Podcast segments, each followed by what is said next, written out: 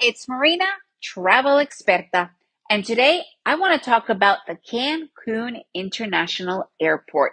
Are you guys ready for an adventure? Let's begin. When you arrive to the international airport in Cancun, surprisingly, it's quite large. And, you know, it is a big destination, a big international destination. So the airport is quite large. So if you do not have a shuttle or a or a private car service picking you up, or if you're not renting a car, this we ended up coming just to take a taxi to take us to the hotel. So here's a couple of things you need to learn. We went to the Airport Information Center, the tourist center, and they directed us to one of these agents.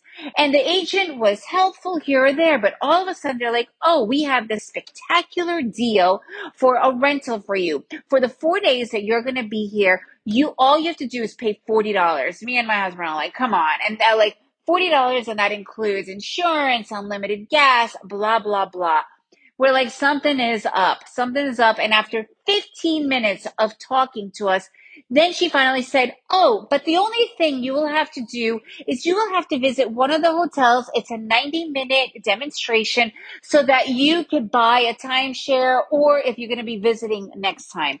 If you're here for a certain amount of time, yes, maybe it's 90 minutes of the actual presentation, but normally you're not staying right next to the the hotel, right? Or the place that is giving you this demonstration. So you're talking at least half a day of your super valuable time to spend with them. Do you want to do that for this deal? You can make that decision there.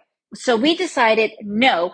And literally 20 feet later, that's where all the taxis, the airport taxis, which are completely legitimate, very safe, and regulated are all located. There was quite a few, and by the looks of the way it works is they go in order. This way they don't all hound you all at once, which is a big deal, right? It looks like first one goes, then the next customer goes to the next one. So they each get a turn and you feel like you're not being taken advantage of.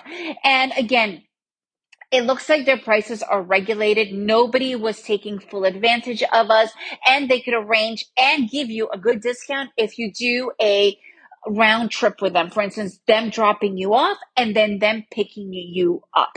The airport is quite small, so everything is super easy to find, even though it is several terminals and each terminal is really easy to follow and go through. Uh, immigration is really easy and flowing. If you guys have any questions about traveling to Cancun, please let me know. I'd love to share any more feedback. And if you found this episode helpful, please leave me a review and make sure to share it with your friends.